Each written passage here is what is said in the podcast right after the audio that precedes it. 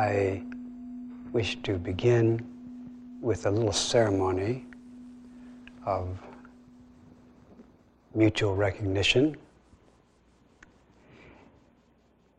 Uh, so I, I request that each of you say your first name, and then after you say your name, everyone will say your name. Ready for that? Catherine. Catherine. Carol. Carol. EJ. EJ. Brenda. Brenda. Alex. Alex. Jacob. Jacob.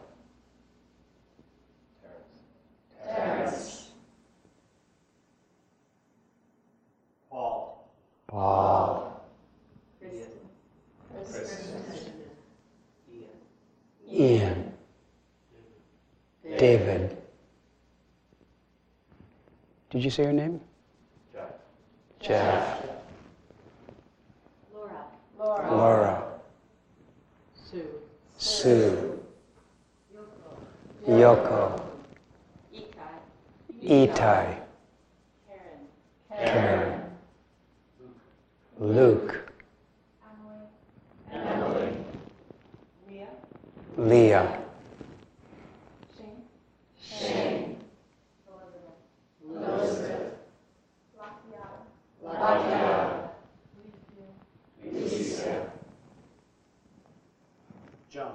叫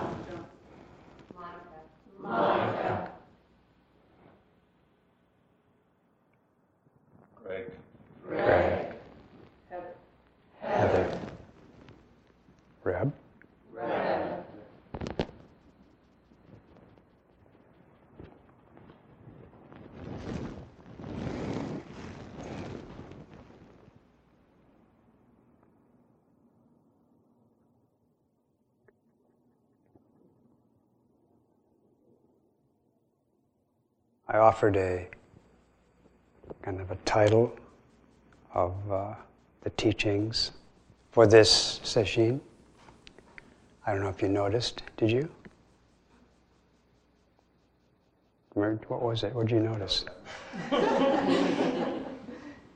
Would you like me to remind you? Something about friendship and Zen practice. Um,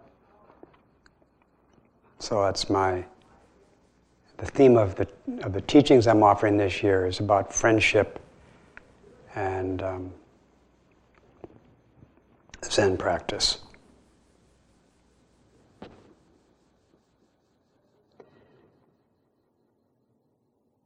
So quite a while ago, I I heard a story about the historical Buddha Shakyamuni. And um, it, I was impressed by the story at that time.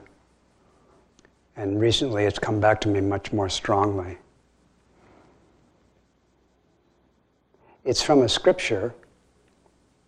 Uh, and the name of this scripture is Half the half scripture. And it goes something like this The Buddha was uh, sitting someplace, and his uh, attendant came to him. And his, his attendant's name was Ananda. And Ananda came to the Buddha and bowed to the Buddha, and maybe walked around the Buddha three times and sat to one side.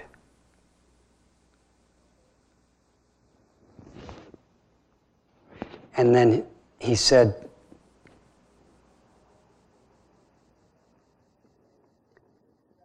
This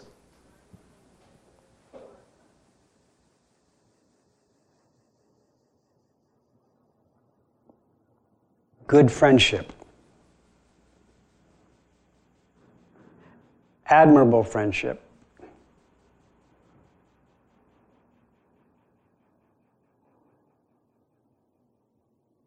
Um, good companionship is half the holy life.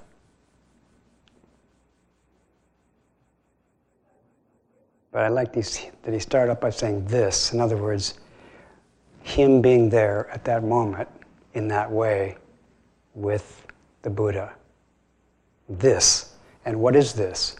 This good friendship, this good companionship, this admirable camaraderie is half the Buddha way. And the Buddha said to his uh, attendant, Don't say that, Ananda, don't say that. Good friendship, good companionship, good camaraderie is the entirety of our life together.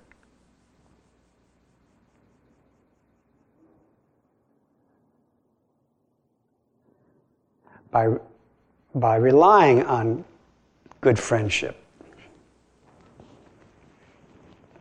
good companionship, admirable camaraderie, by relying on that, one will be able to practice the way of enlightenment.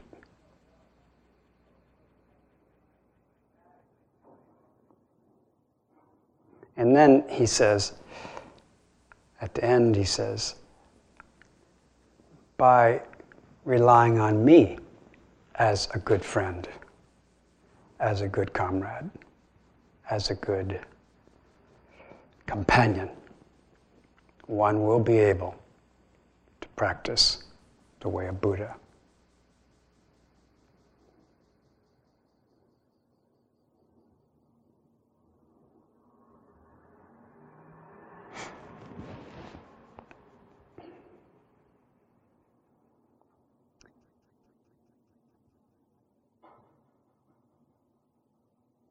Sometimes when you notice something that's been around for a while, um, and you notice it in a new way, you start to see it everywhere.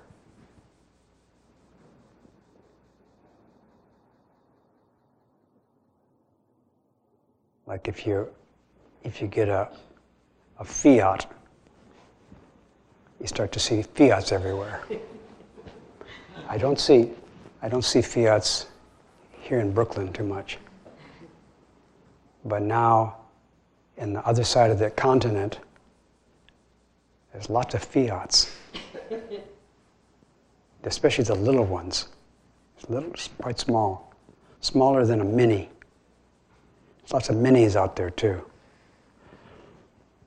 I don't know why you don't have fiats here. It seems appropriate because you have parking problems, right? anyway, now my wife got a Fiat, so now I see Fiats everywhere. I think there actually are more Fiats, but now it just seems like everywhere there's Fiats. So now I see friendship in the teachings everywhere as the, the whole of the, of the life is friendship.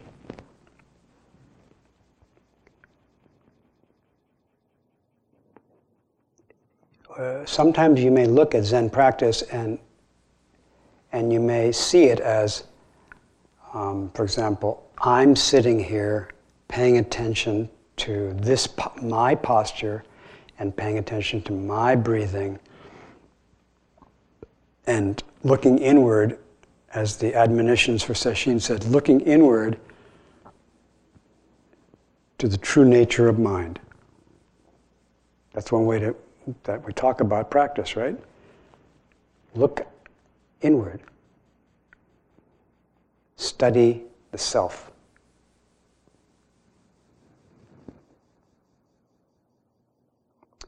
And to study the Buddha way is to study the self.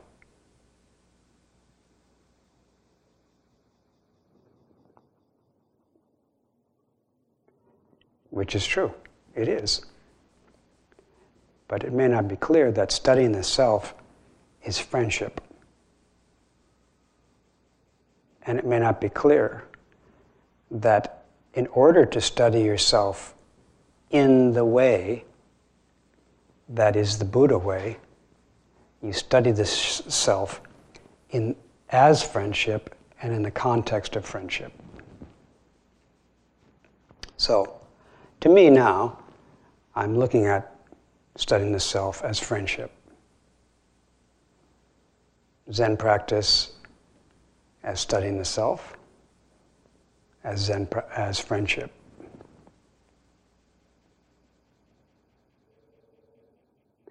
And so this week I will try to demonstrate lots of examples of friendship in the, in the tradition. So the starting with the Buddha and his attendant, Ananda. Ananda says to the Buddha, This friendship is half the practice, and the Buddha says to Ananda, This friendship, this good friendship, is the entirety of, of our life together. And they are demonstrating their friendship. That, he, that Ananda comes to the Buddha and pays his respects, expresses himself to the Buddha. The Buddha responds to him.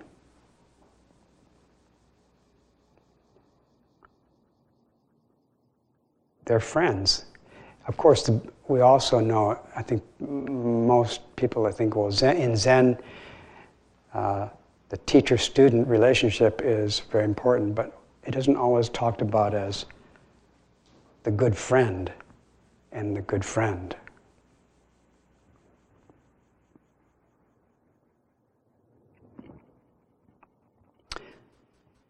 The term good friend is not so commonly used in the Chinese and Japanese and Korean Zen tradition or in the Western transmission of it.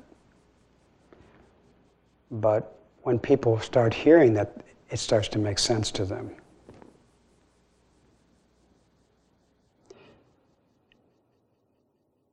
Another uh, big um, support to this kind of attention to friendship is um, one of the m- major scriptures, perhaps the largest scripture in Buddhism, is called the Flower Adornment Scripture. In a way, it's actually a collection of a number of scriptures. And um, recently, a woman said to me, I really appreciate the stories you tell but uh, they're mostly about men. Uh, I, w- I would you tell some, tell me, tell us more stories about women. So I, I went to the. Did I say Avatamsaka Sutra? Yeah, I went to the Flower Adornment Sutra, which is called also Avatamsaka Sutra, because I remember that in the last chapter, which is actually a large scripture. And the name of the scripture is Entering the Realm of Reality, the Gandhavyuha Sutra. In that scripture, there's a long story, which actually has many stories in it, um, about a young man who meets the great Bodhisattva Manjushri, who is on the altar in Zen meditation halls usually. For example, here on this altar you have the, the Buddha, and in front of the Buddha is Manjushri Bodhisattva. Manjushri uh, is the Bodhisattva, oftentimes representing perfect wisdom. Manjushri means um, sweet splendor or sweetness and light. So this young man, along with a bunch of other people, meet this great bodhisattva. And in the meeting with the great bodhisattva, in that meeting, in that friendship, this boy, this boy experiences the arising of the wish to realize complete, perfect enlightenment. He just, he really, he really feels that he wants to do that in order to benefit all living beings.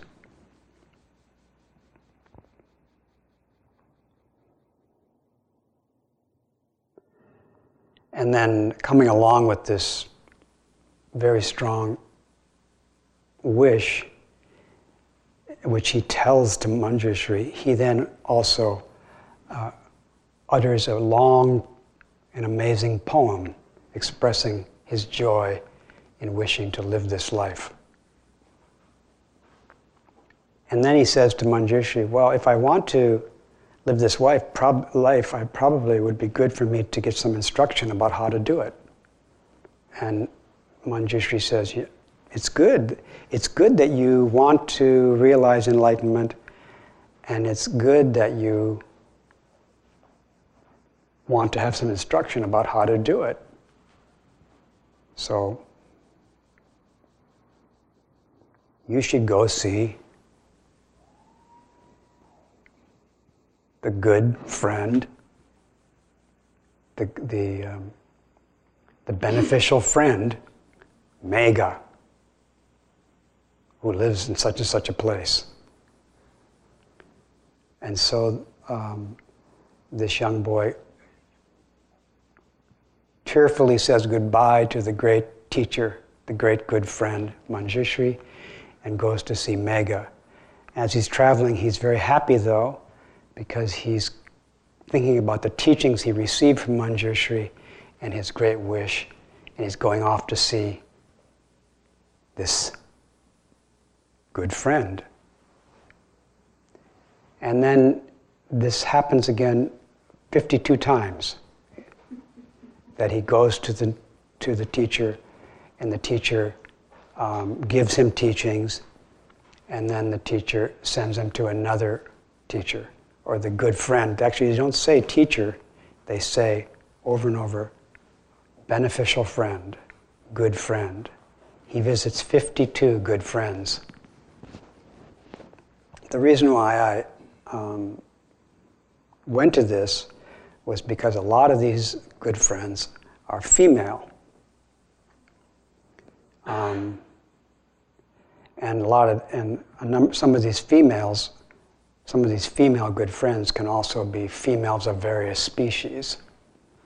Whatever species is is uh, most helpful they can adopt that species. And so i've just uh, i've been contemplating this this wonderful path that he went on of visiting one good friend after another and the nature of that friendship, which I may be uh, have, I may be able to share some of the stories, but each story, some of the stories are, you know, very long, and there's 52 of them, so I probably will not be able to share very many of them with you, maybe not even one. But the the impact of it is the key factor in this whole scripture is good friendship. It's about good friendship. It's about how this boy is a really good friend and how he visits all these good friends and how all these good friends send him to other good friends and how he departs from one good friend full of joy with what he received, going to see another good friend and so on. It's a very uh, it's just like a stunningly wonderful depiction of joyful friendship. But it, it's the type of joyful friendship which is conducive to enlightenment. It's not a friendship which is conducive to, um, I don't know what, attachment. and possessiveness and uh, biases and things like that. It's a, it's a friendship which opens beings up to caring for all beings. So that has also sort of uh, supported me to look at the Zen tradition as basically a uh, another version of the life of visiting teacher after teacher, of visiting friend after friend, and to see all the Zen stories in, in the context of friendship.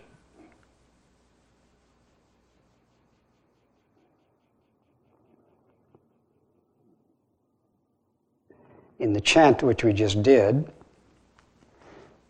which is in Japanese, it's, the Jap- it's actually Chinese characters, but the Japanese pronunciation is Eihei Koso Hotsuganmon. Eihei Koso is the name of a, of a monk who lived in, in Japan in the 13th century. His name is Eihei Dogen, and Koso means high priest, lofty priest. So Eihei Koso is the ancestor Dogen. And this is his own personal Hotsuganmon. Hotsu means to give rise to, and Gan means vow, and, ver- and Mon means verse. So it's his verse that he wrote to encourage the, arouse, the arising of the vow, the vow to realize enlightenment and help all beings realize enlightenment together. And in the vow, you may have noticed, and you can see again five times more or so, that um, it's the vow is about relationship. It's about relationship between us and the Buddhas and Bodhisattvas, about how we how we uh, share our practice with them and how they help us, how they share their practice with us and how we help them. It's a, it's, it's a vow about entering that space of friendship.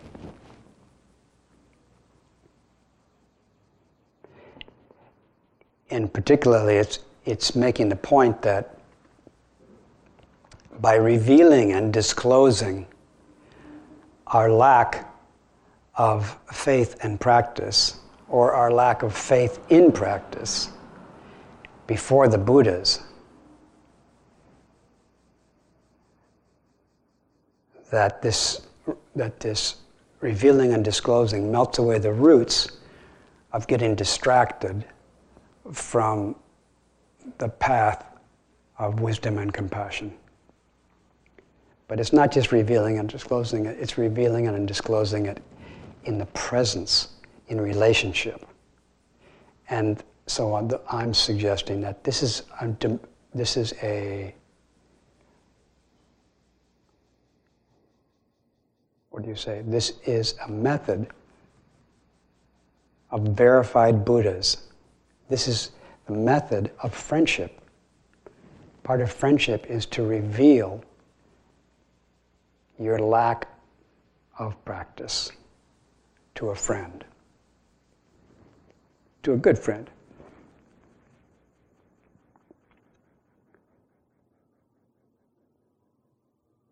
It's, uh, it's possible, um, I was just thinking that in some cases you might not be able to reveal some shortcomings in your practice to some immature people. But uh, like a, chi- like a young child, you might not be able to tell them about some of your shortcomings because they might not be mature enough to understand what you're talking about. But there's some other shortcomings that you might be able to share with them. Like, um, I'm sorry I lost my patience with you. I'm sorry I didn't listen to you. I wasn't paying, I wasn't, I was distracted, I'm sorry. Mommy's sorry. Daddy's sorry. Granddaddy's sorry. Your friend is sorry that he was inattentive or impatient. There's some other aspects of practice which a child might not understand. So maybe you wouldn't tell them. But not because you're trying to hide it from them, but because uh, they just may, it might not be helpful.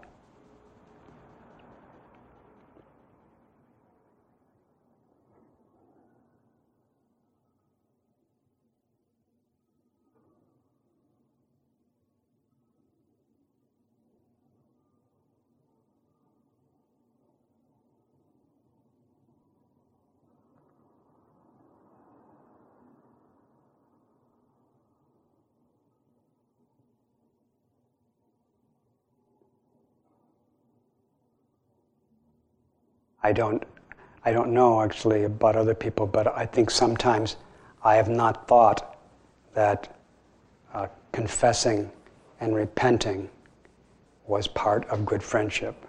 But today, I think so.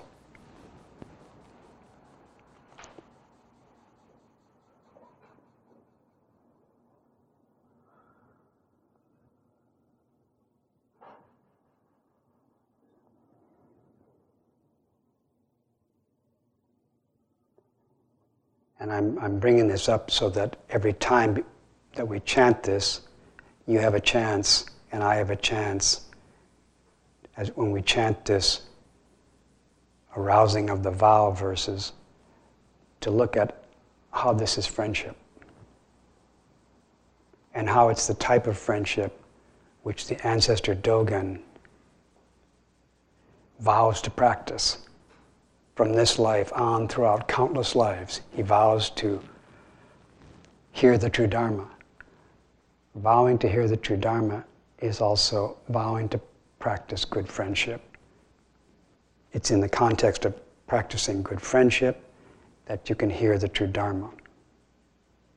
When you hear the true Dharma, you practice good friendship. When you practice good friendship, you can hear the true Dharma. And when you hear the true Dharma, uh, you will renounce worldly affairs and maintain the Buddha Dharma. And the whole earth and all living beings together will attain the Buddha way. And what are the worldly affairs that you renounce? Well, you renounce not being friendly.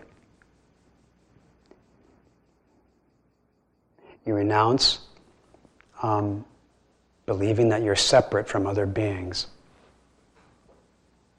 A fundamental worldly affair is to believe that you're separate from others. When you hear the true Dharma, you, you renounce the view that you're separate. You renounce belief that the that your friendship with other beings is your life. You renounce getting distracted from good friendship when you hear the true Dharma. Another chant which I asked us to recite during this retreat, we'll be doing at noon service. And that's a, and that text is called, in, in, your, in your book, do you call it self receiving and employing? What do you call it? Is that what you call it? So it's called the self receiving and, and employing samadhi. Is that what it says? So it's a, it's a, it's describing a state of, a state of meditation. And the description is a description of good friendship, I would say.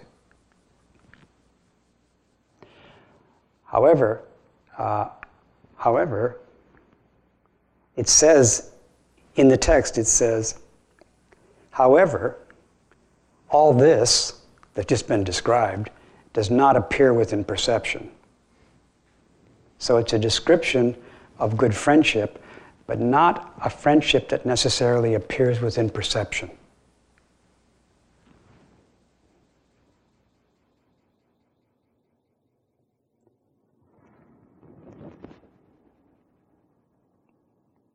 So, what I'm suggesting to you before you chant it in an hour or so, that this text is describing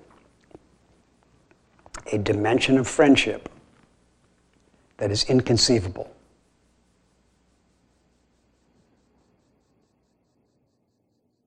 That is, that is imperceptible. But that nonetheless is reality.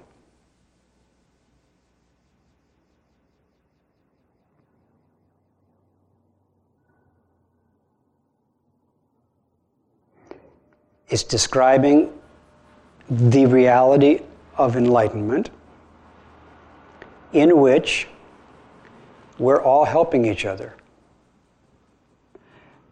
And we're not all helping our, each other get distracted. Well, actually, when we're distracted, we're helping each other be distracted. but it's also showing how, even if we help each other be distracted, we're also helping ourselves each other.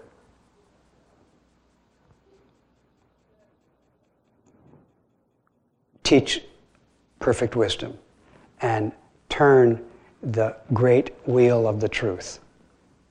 We're all we're doing that all day long, our whole lives, and the Buddha's teaching is to help us to wake up to that inconceivable realm of mutual assistance teachings are offering us practices so we can open our wisdom eye to the inconceivable way that we're assisting all beings to become free. So that's that meditation on that is called um, again self-receiving and employing concentration or samadhi.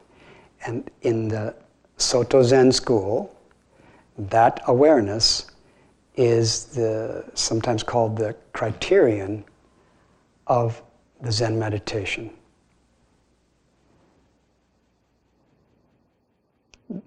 At the beginning of the chant, it says something like, how does it go? All Buddhas and ancestors who have maintained the Buddha Dharma have made it the true path of enlightenment to sit upright in the midst of this awareness. So, the practice of sitting is the practice of sitting in the middle of this friendship. It's the practice of sitting in the middle of an inconceivable, immeasurable world of friendship. The self receiving and employing samadhi.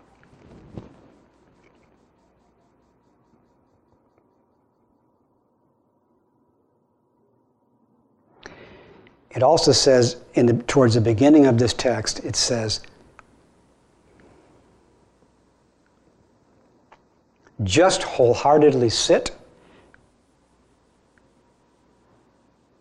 And that's a very familiar thing in Zen. Just wholeheartedly sit. And the next part is not so familiar and drop off body and mind. Dropping off body and mind one becomes free of all obstruction and delusion, and one enters into realizing that everything is enlightenment. So we don't just wholeheartedly sit. When we wholeheartedly sit, we renounce worldly affairs. We renounce all obstruction to peace and freedom.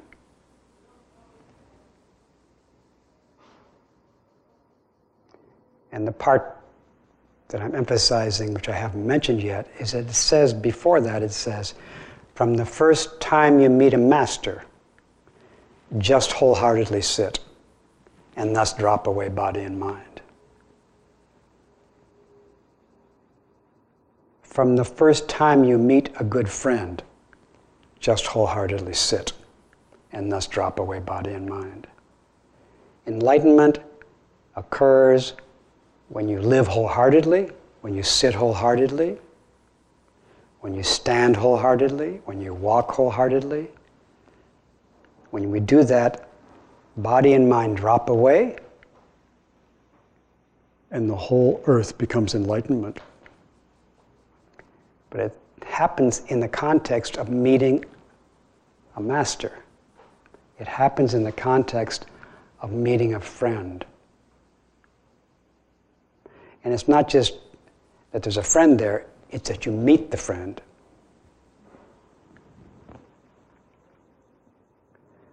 Some people met the Buddha and didn't notice that they met a friend. Some people met the Buddha and didn't believe the Buddha was a friend. So they missed the friendship. So they didn't wholeheartedly sit and drop away body and mind. And even the Buddha could not make it clear to everybody that she was their friend. Sometimes she would say, I'm your friend, and people wouldn't believe it. So it's, not a one sided thing. Even though somebody may be totally devoted to be your friend, you, you may not be in the mood.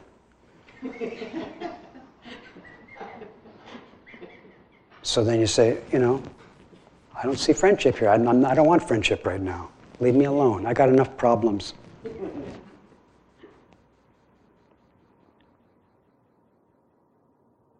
So the Buddha says that. Says, the Buddhas and the Bodhisattvas are totally there to be everybody's friend, but some people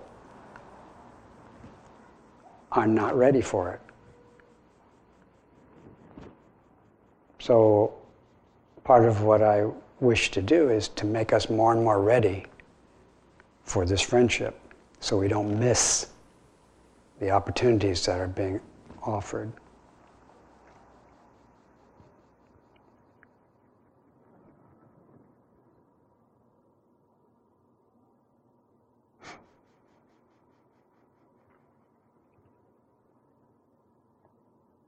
Uh, we have a schedule for this retreat, and uh, part of the schedule is to have lunch, which is very important to many of us.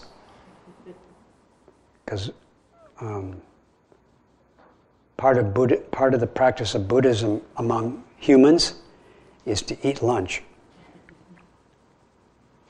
So at some point, the kitchen people are going to leave to, to make lunch. And at, how many, when are you going to go, kitchen workers?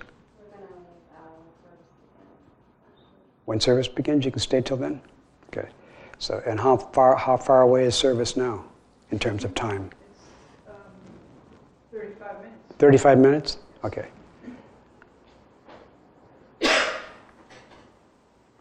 So, another kind of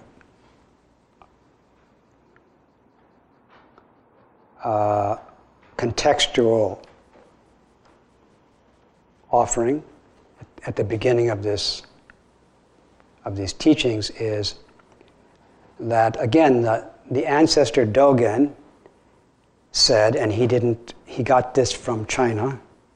He said that when we're doing our practice, like sitting, or like uh, uh, receiving the Bodhisattva precepts, um, and going for refuge in the Buddha and the Dharma and the Sangha, we do these practices. That the, the actual benefit of these wholesome practices um, occurs in the context of what's called literal, I'll translate in English, the crossing of the paths of inquiry and response.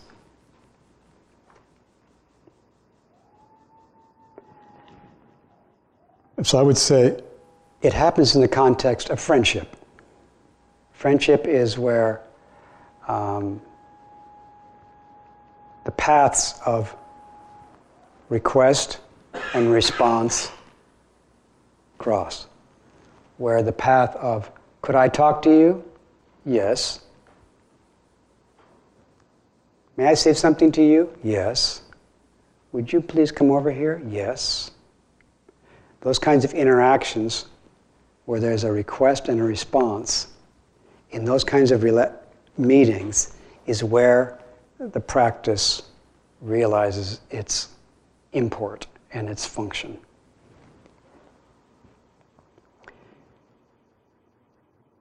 The, uh, there isn't a scripture about this. And uh, so I'm talking about this to elaborate what is mentioned here and there about this spirit, spiritual communion or uh, this, this friendship between the Buddhas and living beings, between living beings and Buddhas. And uh, one of the, I don't know what the word to use is, one of the most beneficial of the Chinese Buddhist teachers, his name was Zhiyi, Zhiyi. He lived on a mountain called Mount Tiantai, and uh, a, a school of Buddhism called Tiantai arose from his teachings he taught that there were four aspects of this um, spiritual communion or spiritual friendship. One aspect is, I would say, totally, completely inconceivable, where the, where the request is imperceptible and the response is imperceptible. Next kind is where the request is, is perceptible, but the response is imperceptible. Next kind is the response is perceptible, but the, perce- but the request is imperceptible. The third kind is the request is res- perceptible and the response is perceptible. So,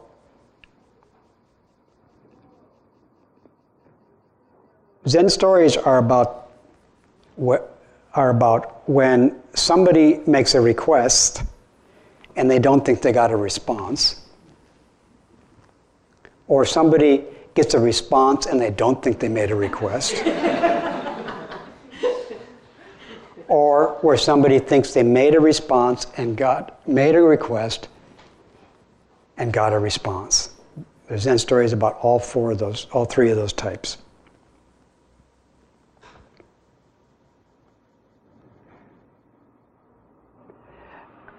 And there's stories about where the, where the person thinks they made a request and didn't get a response, and then they, and then they say, I made a request and didn't get a response, and then the response they get shows them that they had got a response, that they didn't notice it.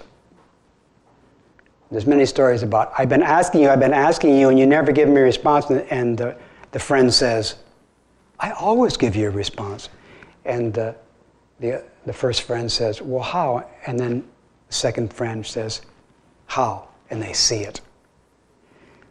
There's always a request, and there's always a response, but we don't always see that we got a response. And again, sometimes we get this is even the hardest one actually, is we get a response and we say, I didn't ask for that. I didn't ask for this. So the New Yorker's full of those.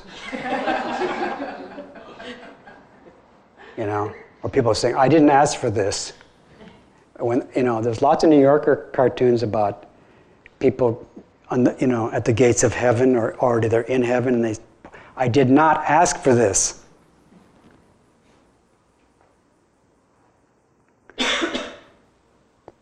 Those are the cartoons, and then the, and then the articles are about how they did ask for it. And then there's also happy stories about where somebody says, I asked for help and I got it. I wanted the teaching and my friend gave it to me. There's those stories too. But really, they're all like that. It's just that we can't see. So fundamentally, the, re- the, the reality that the Buddha wakes up to is that we are assisting each other. And we're even assisting each other when we don't see that we're assisting each other. And we, can, we never can see that realm, but we can realize things that we can realize an inconceivable truth. The Dharma is basically inconceivable. But it comes into the realm of the conceivable because in the realm of the conceivable is where we suffer, is where we think. This is a bad situation, and that's true. And then we cling to that. Or this is a good situation, we think, and we cling to that. And then we, either case, if we cling to either one of those stories, there's stress. And the stress can lead to fear, etc. The teaching's coming in there to help us realize that these stories are stories and teach us how to deal with them in a way that we can realize friendship, and in the friendship, we can wake up to reality without disturbing the stories at all,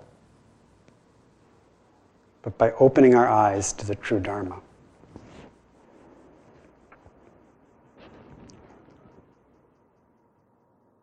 So I'm kind of offering that as a, uh, yeah, as a kind of template of different realms of friendship. And the chant at noon service is about the basic one that's inconceivable. About how when you sit in this when you sit in this awareness, you join this, you participate in the way all things are doing Buddha's work. You join Buddha's work when you enter this concentration. And all this way that you're, the way you're constantly, uninterruptedly doing Buddha's work, that's inconceivable. And the way other people are, are doing it is inconceivable. But it, nonetheless, this is an ongoing reality which is available for us to enter at all times. And from that place, we can participate in the other versions of friendship where I think I think you asked something of me and you don't think you did. I think I've some, asked something of you and you don't think I did. And I think I asked something of you and you do think I did, but you don't want to give it, etc. All these different dimensions of friendship are really emerging from this fundamental peaceful realm of harmony into consciousness. And in consciousness uh, is where we practice with them and learn how the stories are doors to reality. And we need to be practicing friendship in order that these stories turn into doors to reality.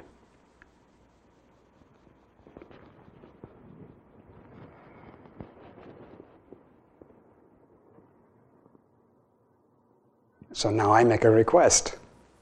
My request is for you to respond. And you may not know that you, you made a request for me to respond by making a request. But I wouldn't be making this request for you to respond if you didn't make a request of me. Even if, whether you know it or not, you, you requested me to ask you to respond to what I've been saying. And you, and you are responding. But if you'd like to respond in addition verbally, you're welcome to do so.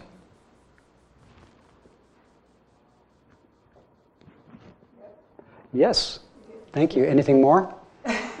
Yes, um, I found myself wondering after you said that Zen stories were about three of the four types of. Uh, I found myself trying to see if I could find a Zen story that was about the fourth type, where the request and response are not evident. Do you had any such in mind? Or? Well, like the thing we chant at noon service, you could say, well, that's a story about the inconceivable. But it's, it's, it's, it's not the inconceivable. So at noon service, you will hear a story told by an ancestor about the inconceivable realm. And then he says to you, by the way, all this stuff I'm telling you does not appear within your perception of what I just told you.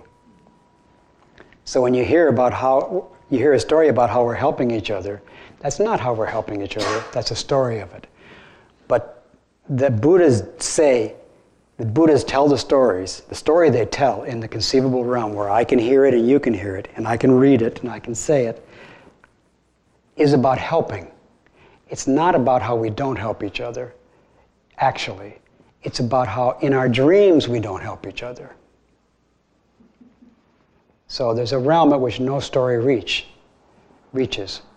So when you um, define that as uh, that situation in which the request is not evident or perceptible and the response is not perceptible, that's the realm that you were referring to. Yeah. So there wouldn't be stories of students yeah. and teachers enacting that. That's right. The stories of the student teachers are stories of consciousness. They're stories of where there's a self. They're stories of studying the self. And where there's a self, there's stories. The realm, the realm of consciousness is the realm where we tell stories about the self. The self, the storytelling self is there.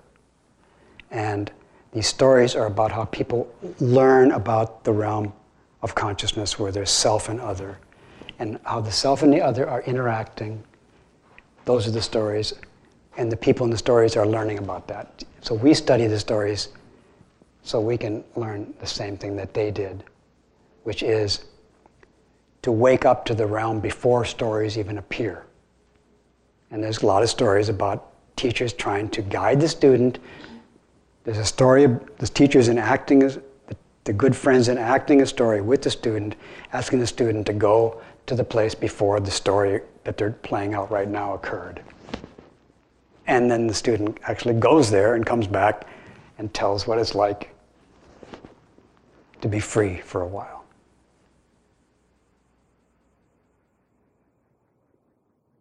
Any, anything else? Yes?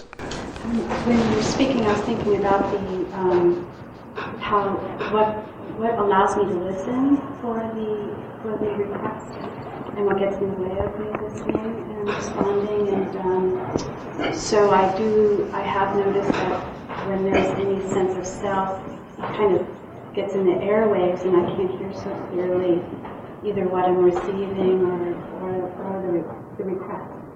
And um, and so um, I'm so grateful uh, when um, my, in my relationships um, I can that, that, that people are trying very hard to hear, allow me to hear the request. Um, and and trusting that, trusting that listening. Um, so I guess what I wanted to say is last night it was interesting. In the middle of the night, I woke up the night, and I had this uh, thought, this story, this fear um, that I wasn't being a good friend. Like I, that somehow um, I wasn't hearing about something in the song about like somehow I, I, I just felt this feeling. Am I being a good friend? You know, use your language. And even though in a way this that fear got in the way of, of really hearing clearly. It also felt like it came from a very uh, genuine desire to, to really be able to hear clearly and to listen to, to receive and respond skillfully. So I guess um, I'm appreciating your teaching, and I, I guess I want to make a request, you know, which is sometimes I can't hear so clearly, um, and so I really want to respond. So if I can't hear something clearly, and you're trying, I'm saying everyone, and you and you're trying to let something, you're trying to make a request of me. you please hang in there or be more explicit, or really let me know, yell, scream, because I do want to respond. And I also don't want to, I want to be able to trust and relax and be able to, to. So it would be helpful for me my own practice. If, um, if, if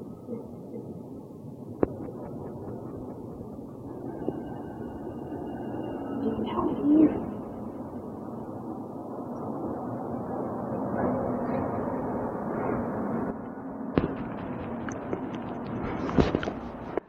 Um, so I thought what you just revealed was um, wondering if you um, were, were being lacking in hearing people's requests. And um, so I think wondering if I'm not hearing people's requests is part of friendship. Another and then revealing that I'm wondering is part of friendship. And then if I actually have a perception that I was not listening, then revealing that too. So wondering if I'm not listening to requests, that's part of friendship. And also noticing that I think I missed a chance, I didn't hear a request, or I heard a request and I didn't see that I responded, revealing those things would be part of revealing where I do perceive a shortcoming. That's also part of friendship. And um, it doesn't say to reveal and disclose other people's lack of friendship. Doesn't say revealing other people's lack of faith disclosing other people's lack of practice. It didn't mention that. It's about ourselves. So the friendliness is to reveal our own shortcomings and wondering about our own shortcomings, not wondering about other people's. However, it, it, it would be good if they did the same. And the way, the way to encourage them is to do it ourselves. Or if not doing ourselves, talk about how good it would be if we did do it ourselves. I mean, I don't have any shortcomings to report right now, but I, I'm committed to report them if they show up. I think it's really good. It would be really good for me to tell you that, and you might and you might say, "I I agree." As a matter of fact, I've been thinking about doing it myself someday, if I ever noticed any. And someone may might say to me, "I I don't." I don't actually remember if you asked me to, if you requested me to ask you something. And, uh, but I do have a, a, question for you. Would you like to hear it? And you say yes. It's, would you like me to, um, would you like me to make requests of you? And you might say, yes. and they say, I request that you reveal and disclose any lack of, of faith and practice that you have. I'm not saying you have any, but I request that you do. And you might say, I, will think about that. There's your, that was your response. And then, and maybe you do, and, you, and maybe quite quickly you say, I think I would like to do that practice. And they say, Great. And you might say, Can I ask you a question now? And they say, Yeah. And I say, Would you like to do the same? And they say, Yeah, I would. And you might say, Are you saying that to me because you thought I wasn't doing that practice? And they might say, No, actually, I was just trying to set up a friendship with you where we do that together. I, I didn't know if you were doing it or not, but I, I know I want to do it, and I, I want to know if you would want to do it with me. And then we need to, usually need to reissue the, the request by inquiring again, do you still want to do that practice? And then sometimes people say, well, actually it was so rough last time, I, I, want a break. But that's a response. you made an inquiry, and they say, I want, I want, I want a little, a little rest before we start up again. Because sometimes, sometimes the, uh, there's a shock in the, in the request that people make of us. It's sometimes shocking. Or the responses they give us to our request is sometimes shocking. And we don't want to give up the whole project of this friendship, but we sometimes need to recover from uh, how it opened us in certain ways that we're adjusting to.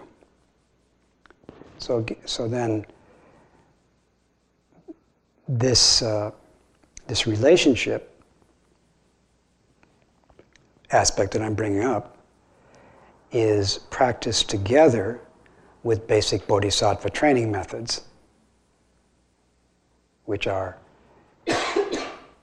generosity, ethical discipline, patience, enthusiasm, concentration, and wisdom. So we need to we need to be working on those things too. So we have the well, so we have the generosity and carefulness and patience and energy to make requests and to respond to requests. But the Bodhisattva practice is not just generosity, ethics, patience, energy, concentration, and wisdom. It's to do those practices in friendship. Sometimes, people think, oh, do those practices, isn't that the Bodhisattva training method? Yes, it is. But the training method happens in friendship. Th- these practices are, are part of our service to the friendship.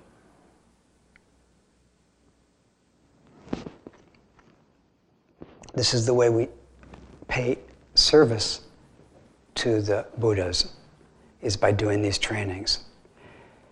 And doing and again doing these trainings in service, then we can listen to the teachings better. And then another element is we have faith that it would be good to listen to the teachings and good to develop these practices and good to serve the Buddhas. So, do I have faith in, in serving the Buddhas? Do I have, which is, do I have faith in good friendship? Do I have faith in the teachings of the Buddhas? And, am and do I have faith in serving the Buddhas by friendship?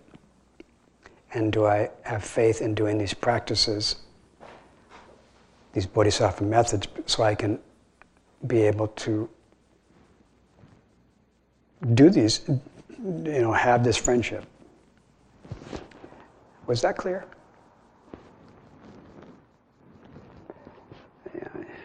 You touch your face and I will call on you. Did you want me to call on you? You're just touching your face. Um, so I was curious um, when I'm sitting on the subway or I'm walking up stairs to my office, how can I, where the conscious manifestations of the imperceivable, self-receiving and playing samadhi, since that's happening outside of my perception, or it's not part of this perception of consciousness. Where's the manifestation of that, the good friendship of that, as I'm sitting in my office at work?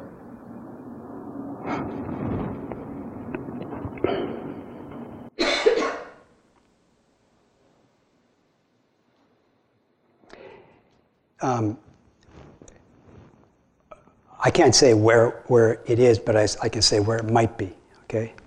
Um, when I walk down the streets uh, Brooklyn, for example, I do not perceive that most of the people on the street are requesting me to adjust their posture.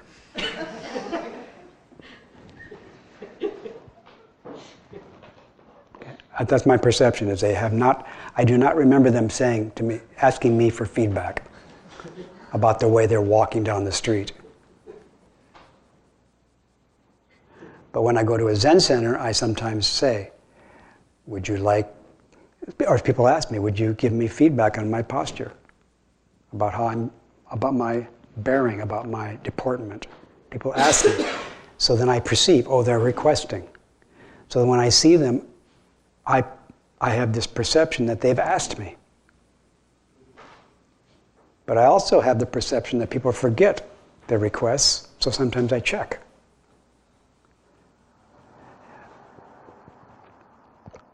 But I, I, I also know that I, um, I have an inner request to assist people. But I know that, that, that I, they, I may not be able, I have a request, there's an inner request. I feel a request to help people. I feel they're requesting me. Or I am being requested inwardly and outwardly to assist people, but I also have a sense of whether they have expressed that request to me. I haven't perceived, I haven't perceived the request. It's more like on some inconceivable basis, I feel like everybody wants me to be devoted to them. But until they actually say it in a way that I can perceive, I may not be able to offer anything. So I'm, I'm aware of that, that this, these people have not yet made a request to me. However, I think people want me to be their friends, so I might actually walk down the street smiling. And then when I walk down the street smiling, people smile back. And when they smile back, I notice that and smile again, a little bit more intensely. And then it's over. We passed each other. But I am focusing on that one. I'm, I'm focusing on friendship when I walk around Brooklyn. But I notice most people, uh, I don't sense that they're asking for, that they're making a request to me. I don't see it in my perceptions. But then I do see it. Some, some of the people on the streets here who I do not know, I sense that they're relating to me. And I don't, uh, so when I, I've been walking around, I've been wearing sort of, uh, unu- I have not been walking around in shorts and t-shirt. I've been walking around in uh, outfit that looks a little different, so maybe people look at me a little different. So they make a real request, re- there's kind of a request, they're like, who are you? And then I say back to them who I am the best I can. And uh, so they, they do kind of inquire of me. Not everybody, but a lot of people do kind of like look at me like wondering who I am. And I, and I kind of look back at them like, yeah, well, I, I'm me, I'm, I'm your friend. If I dressed uh, differently, I might not get as, I might not be making so clear a request. So then they might not respond to me so much. Did that make sense to you? But it, it is an ongoing meditation. It's a meditation on friendship. As you move around in the world, that you're, you're, aware, you're aware that you are or are not making a request. If you think you're not making a request, then you say, okay, I don't perceive that I'm making a request.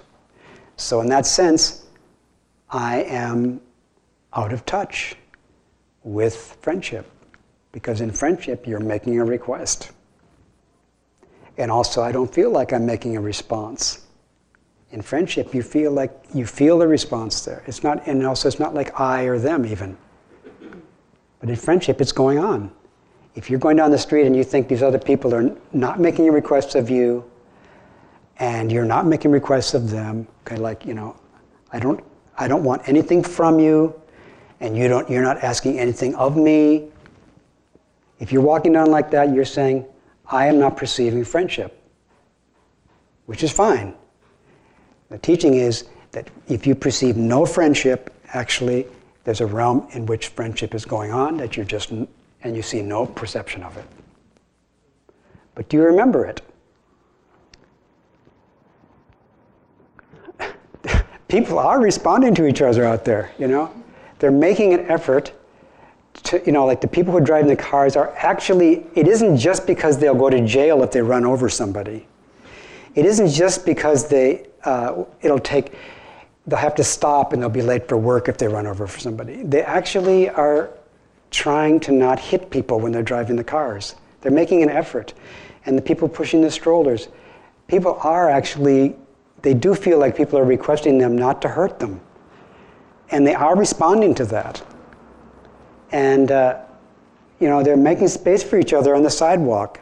They are doing it. Are they perceiving it? To some extent, they are. Are they meditating on it? To some extent, they are. Could they do it more? Yes. They could do it more and more and more. And the more they did it, the more they would feel the friendship, and the more friendship they felt, the more they feel supported to do it more deeply, more thoroughly. And then by enacting it, by having more and more confidence in it, by having more and more faith in friendship, you open to the reality of it. You realize it. But if you walk from your house to work and you forget to meditate on friendship the whole time, well, you just, then you have, then when you get to work, you can reveal and disclose your lack of practicing all the way to work. That you didn't meditate on good friendship as you're spending that time of your, of your, of your day going from work. But you can. And that's the Buddha, that's the whole of the Buddha way, is to meditate on friendship. And friendship means, you know, again, I'm requesting something of you and you're requesting something of me, and I'm responding to you. I'm responding to everybody all the time, and everybody's responding to me. We're helping each other all the time. I can't see that, but I, but I believe in that or I don't, or I believe in it a lot or a little. The more I meditate on it, generally, the more I remember that, and the deeper it gets. This is called meditating on friendship. Yes. Did I and we uh, make our request of you by coming to this retreat? Yes. Yeah. And I and I made a request of you to come to this retreat when I agreed to come come here. Once I said yes, I'll come, then I was kind of requesting you to come. And I actually requested some other people and they didn't seem to come.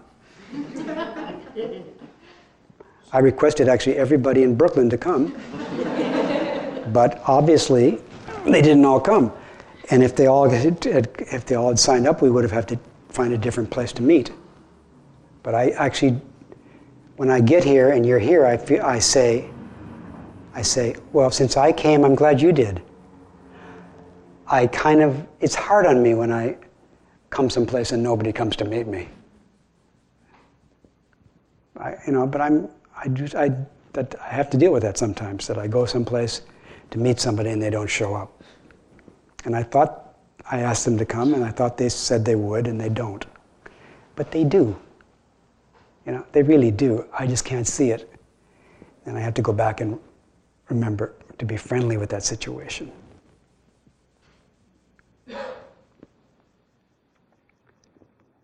So I requested you to have a response, but also I request that you make requests of me, if you have any. So, at some point, anyway, I think it was Greg that called me or wrote to me and requested me to come here this, this spring, this summer. Didn't you request? And I responded. In a number of ways. One of the ways I responded was to say yes. Anything else now? How much time before service? a minute ago. A minute ago? well, maybe we could just do that then.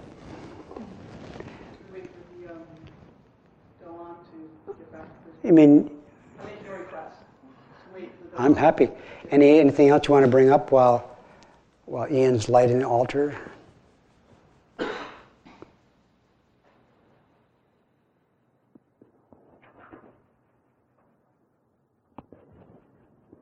I, I don't perceive that you requested me to say this to you.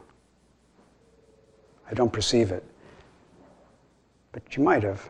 And what I'm saying, my response to you is, you look like you understood what I said this morning really well. I don't know if that's so, but I don't know if you asked me to tell you that, but it, I, I felt moved to tell you that you, you, you didn't look totally uh, mystified by what I said this morning. And that, that was a response, but also was a request for you to tell me, is that so? One person saying yes. Two people, three, four. Yeah, thank you for listening.